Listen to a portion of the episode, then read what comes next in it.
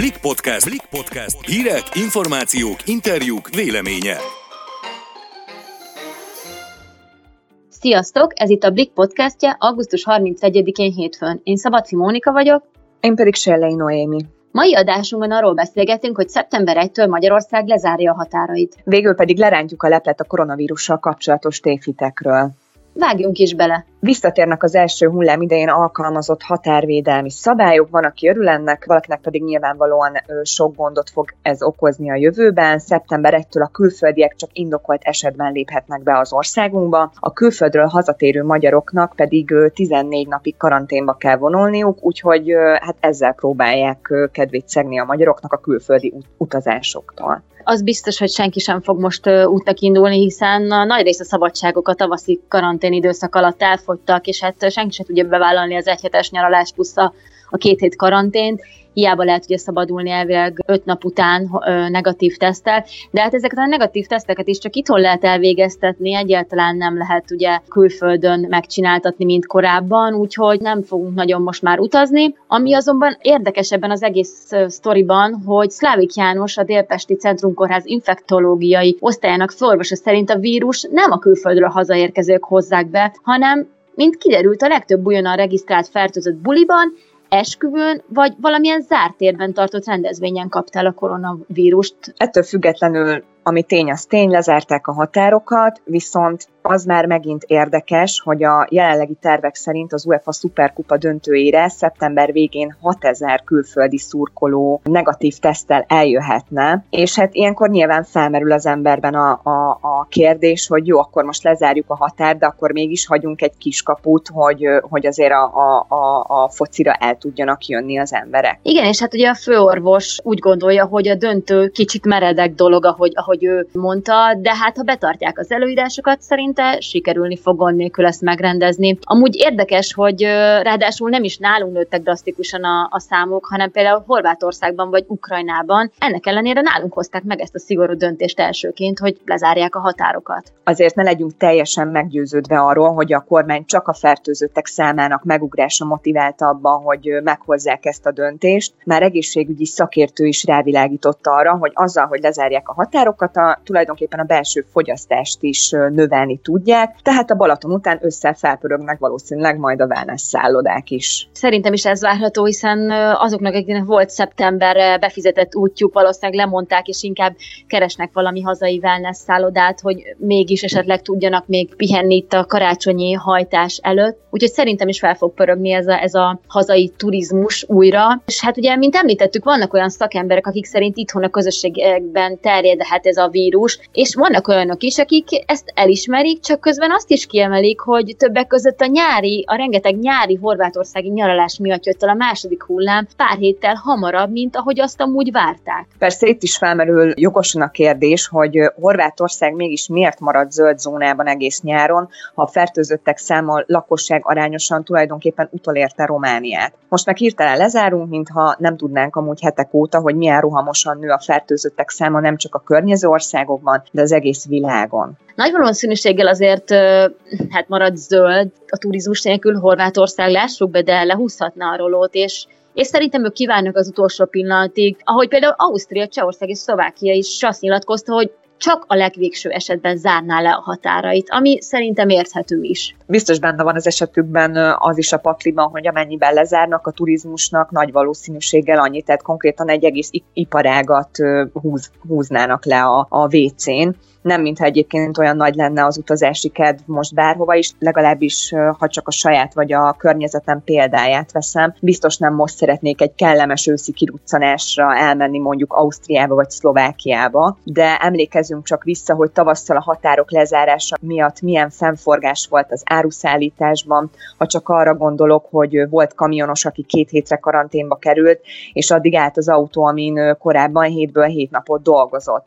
Persze nem azt mondom, hogy most ugyan ugyanez lesz, hiszen most már van tapasztalatunk, és azért szabályaink is vannak arra, hogy milyen sémák mentén kell dolgozni a, a határok lezárásának az esetén azoknak, akik ugye ebben érintettek. Szerintem itt ez leginkább most azoknak megint nagy érvágás ez a határlezárás, akik például külföldön dolgoznak, és a családjuk itthon él, és nem tartoznak az ingázók ö, körébe, tehát nem a határ mentén dolgoznak 30 kilométeres körzetben, és hát most igazából senki se tudja, hogy meddig nem tudnak hazajönni a családjukhoz. Bennem amúgy még egy kérdés felmerült így a hír hallatán, hogy rendben van, hogy most lezártuk a határokat, a saját határainkat, de akkor most ez mennyi ideig fog így maradni, hiszen a többi ország ugyanezt még nem tette meg. És nyilván, ha ők is lezárnak, akkor már tényleg nagy lehet a baj, és akkor mi hiába vészeltük át a második hullámot, valószínűleg mi sem fogunk kinyitni, tehát akkor most valószínűleg hosszú hónapokig zárva marad az országunk, ami azért lássuk be a turizmusnak és a vendéglátásnak újabb nagy pofon lenne még akkor is, hogyha a belföldi turizmus tegyük fel, hogy felpörög. Hát egy szó mint száz, minden esetre jó lenne, ha, ha komolyan vennék a kárók is végre a koronavírust és a járványhelyzetet. Az interneten rengeteg kamuhír, összesküvés elmélet, tévhit terjed a vírusról. Erről és ezeknek a káros hatásairól beszélgettem dr. Novák Hunor orvossal. Az utóbbi időszakban mik voltak a leghajmeresztőbb tévhitek? Szerencsés személyesen ezzel nem kerestek meg a pácienseim, de az interneten nagyon ö, sok fórum vagy csoport, akár ilyen százezes tagsága rendelkező csoport található, ahol tényleg egészen hajmeresztő és ö, már röhelyes kategóriába tartozó történetekkel hergelik egymást az emberek. Ö, nem ö, trollok, tehát nem ö, kamuprofilok, húsvér emberek és lát láthatóan nagyon sokan el is hiszik ezeket. Például olyanok hangzottak el, hogy az egész koronavírus ez egy átverés, nem is létezik sehol a világon, egy játszma tanúi vagyunk, Magyarországról terjesztenek olyan eseteket, hogy mak egészséges, semmilyen tünetet nem mutató embereket a gonosz altatóorvosok direkt elaltatnak, direkt intubálnak, hogy azt hazudhassák, hogy még egy beteget kell lélegeztetni, ezért nagyon résen kell lenni, de hát olyan elvek is vannak, hogy az egészet Bill Gates találta ki, mert a célja az, hogy aztán a, a védőoltással mikrocsipet juttathasson az emberekbe, és százmilliókat megölhessen, meddővé tehessen. Valami egészen elképesztő az emberi hülyeség, ami e köré szövődik orvosként gondolom főleg nem egyszerű megállni, hogy ilyenkor ne csapjon oda az asztalra, és azt mondja, hogy na, e, akkor ezek mennyire bődületes hülyeségek, illetve ugye amit ön is említett, hogy, hogy tényleg most mióta egyre több hír jelenik meg arról, hogy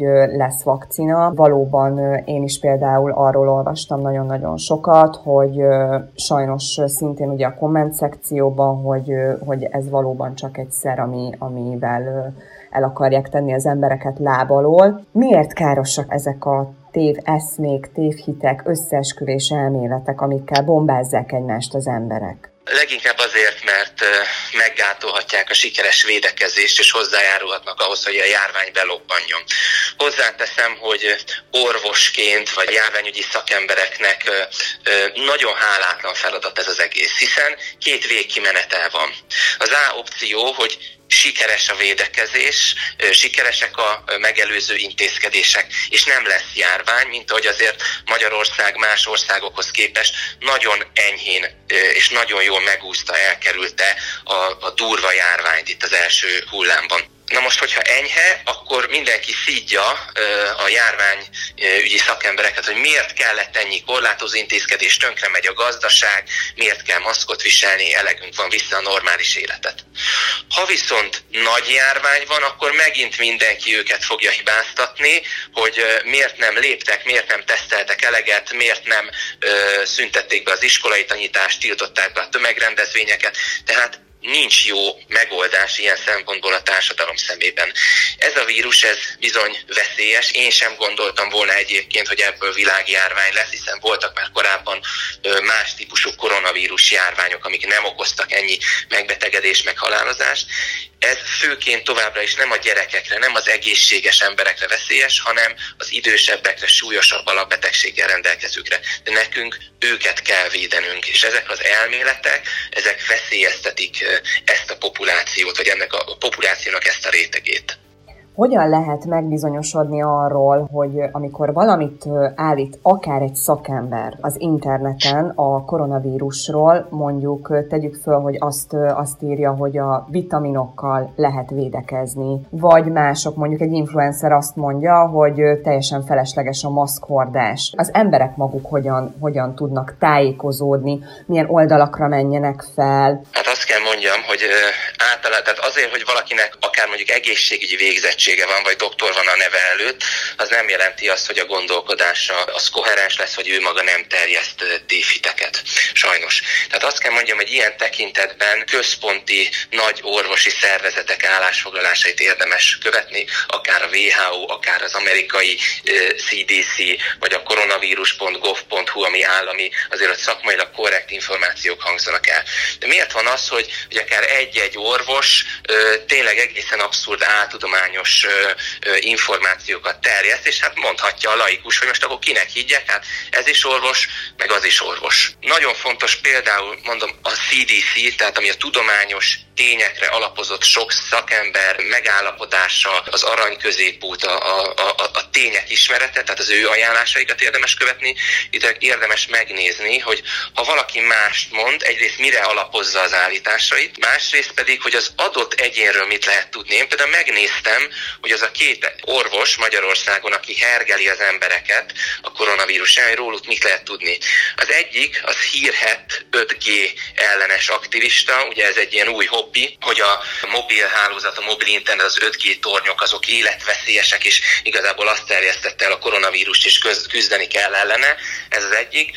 Másik orvosnak pedig megnéztem a honlapját, hogy mivel foglalkozik, gyakorlatilag a, az áltudomány, szellemgyógyászat, az átverések legsötétebb, legmélyebb bugyraival, és hát, hogyha valaki olyat állít, hogy száz százalékban megelőzhető, vagy meggyógyítható, vagy elkerülhető a koronavírusos fertőzés valamivel, az nem mond igazat, mert száz százalékos megoldás az egész orvoslásban nem sok van. Még ha tudom, hogy egy milyen baktérium okoz egy betegséget, és célzottan kezelem antibiotikummal, még ott sem száz százalék a gyógyulás. Az is érdekes egyébként, hogy az első hullám ideje alatt, ugye tavasszal, már ott is a WHO kiadott egyébként egy összeállítást a különböző tévhitekről, mint például, hogy a fokhagyma nem gyógyítja a koronavírust, lélegzett visszatartással nem lehet megállapítani a fertőzöttséget, ugye sokan azt hitték, hogy lehet, mert keringett szintén egy videó az interneten. De miért lehet az, hogy, hogy most a második hullám idején azért már sokan azt tapasztalják, hogy mintha az emberek bátrabbak is lennének, lennének, főleg ugye szintén a komment szekcióba, és bátrabban fejezik ki, a, a, vagy mondják el a véleményüket, ami esetenként amúgy tényleg ö, ö, veszélyes lehet. Hát én azt gondolom, hogy a ló egyik oldaláról estünk a másik oldalára. Tehát ez biztosan nem volt szerencsés, hogy kezdetben, amikor még itt se volt a járvány, vagy itt volt, de még nagyon enyhén, akkor minden nap címoldalon jött, hogy plusz egy beteg van, plusz egy beteg meghalt Magyarországon, amik hát ugye más betegségekhez képest elenyésző, és az emberek úgy érezhették, hogy fel van nagyítva a történet, rettegésben éltek, és számos médium tényleg ebből egy, egy pánikot gerjesztett, az emberek be is paráztak, és nagyon sokan, ugye hát ne felejtsük el, milyen, milyen pánikban éltek sokan, nem győztem a szülőket nyugtatni akkor és most is, hogy ez nem a gyerekeket veszélyeztet, és sokkal nagyobb az esélye, hogy agyhártya gyulladásban meghal Magyarországon egy gyerek, ami jelen van védőoltás, mint hogy koronavírus miatt meghal. Tehát egy zsigeri, elemi, óriási rettegés volt az embereken, nem jött el az Armageddon, nem lett világvége, nem röhög Bill Gates a markában, és azt érzik ezek az emberek, hogy hú, hát ha nem jött el a világ vége, akkor igazából ez az egész átverés, és, és nem az volt, amire ő számított, és ez átcsapott uh, lelkileg bennük abba, hogy akkor minden felesleges, és nem kellett a vírustól félni, hát én is itt vagyok, nem haltam meg, pedig arra készültem. És ugye kifosztottuk előtte a patikákat, fölvásároltuk az összes csirke mellett meg a konzervet, és vártuk a világ végét. Tehát ez a baj, hogy egyik végletből a másikba ö, esnek az emberek. Nem kell rettegni, nem kell rettegésben élni. Ez egy na- nagyon fontos üzenet. Tudnunk kell azt, hogy ez döntően nem az egészségesekre veszélyes. Persze ott is előfordulhatnak elvétve halálesetek. De ez döntően az idősebbekre, súlyos alapbetegséggel rendelkezőkre veszélyes. Nem szabad félváról vennünk ezt a vírust, együtt kell vele élnünk, de oda kell figyelnünk a dolgokra. Például, hogy ahol lehet, távolságot tartunk, és amikor lehet, maszkot viselünk, és odafigyelünk a kézmosásra. Ezzel együtt kell élnünk. Az orvostársadalom maga mit tud tenni az ellen, hogy ezeket a téveszméket, tévhiteket kicsit visszafogja, meggátolja, hogy ilyen nagymértékűen terjedjenek? Én azt gondolom, nagyon fontos nekünk orvosoknak kiállni, nem pánikot keltve, de elmondva a valóságot a vírussal kapcsolatban. Részben nem lehet felvenni a versenyt, mert megcáfolja az ember az egyik őrületet, jön a, jön a másik, és ez egy vége láthatatlan szélmalom harc, és persze korlátozottan van erre időnk, és aki tényleg elvakultan hisz a legőrültebb összeesküvés elméletekben, az úgyse lehet soha semmivel meggyőzni. A fontos az, hogy a társadalomnak a, a gondolkodóbb, józan paraszti eszét, helyesen használható rétegét megóvjuk attól, hogy beszippantsák őket ezek a tévhitek. És itt hagyj emeljek ki például két kérdést, ami rávilágít arra, hogy, hogy egyszerű dolgok vannak dolgok, amik egyszerűnek tűnnek, mégsem olyan egyszerűek. Például itt a maszk kérdés, hogy hogy lehet az, hogy a sebészi maszkokra számos dobozon rá van írva, hogy nem véd a koronavírus ellen. Mégis ezt javasoljuk. Vagy miért van az, hogy a, a maszk szűrő képessége, a rács mérete az sokkal nagyobb, mint maga a koronavírus, tehát a koronavírus fel sem kéne fogja. Ugye ezek szoktak lenni a klasszikus érvek. Tehát az a helyzet, hogy a koronavírus az, hogyha beszélek, vagy ha köhögök, tüsszentek, az apró aeroszolokkal, nyárrészecskékkel kerül ki a számból a levegőbe, és ezek a nyárrészecskék nagyon nagyok, ezt fogja föl a maszk. Na most, ha egy ilyen sebészi maszkot én fölveszek, az nem magamat védi, mert nem a maszkon keresztül szívom be főként a levegőt, hanem az arcom melletti réseken, ahol kisebb ellenállással jön be a levegő. Tehát ezért van, hogy koronavírusos betegeket gondozó orvosok nem ilyen maszkot hordanak, hanem nagyon jól záró FFP3 maszkokat. Viszont ezek a maszkok a másik embert védik. Tehát, hogyha a velem szemben ülő is hord sebészi maszkot, és én is hordok sebészi maszkot, azzal nem magamat védem, hanem én védem őt, és ő véd engem. Tehát, hogy ilyen szinten érdemes gondolkozni. Vagy a másik dolog a teszteléssel kapcsolatos, hogy miért kell egy hosszú pálcát felvezetni, például az orba, hogyha nyárészecskékkel is terjed a vírus, miért nem elég elég köpni egyet. Tehát azért, mert nem minden fázisban található meg a vírus a nyában, van, hogy csak ott a sejtekben, és sokkal nagyobb százalékban, sokkal nagyobb pontossággal mutatható ki ilyen vizsgálati módszerrel eh, ez a vírus. Szóval nagyon sok ilyen, ilyen tévhit terjed az emberek közébe, és fontos nekünk elmondani a tényeket, hogy ezeket megértsék. Nagyon szépen köszönöm, hogy válaszolt a kérdéseinkre, a hallgatóinknak pedig a figyelmet. Én köszönöm a lehetőséget, és javaslom, hogy mindenki maradjon meg a realitások talaján. Köszönjük, hogy a Blik podcastjét hallgattátok, legközelebb szerdán találkozunk. Sziasztok! Sziasztok!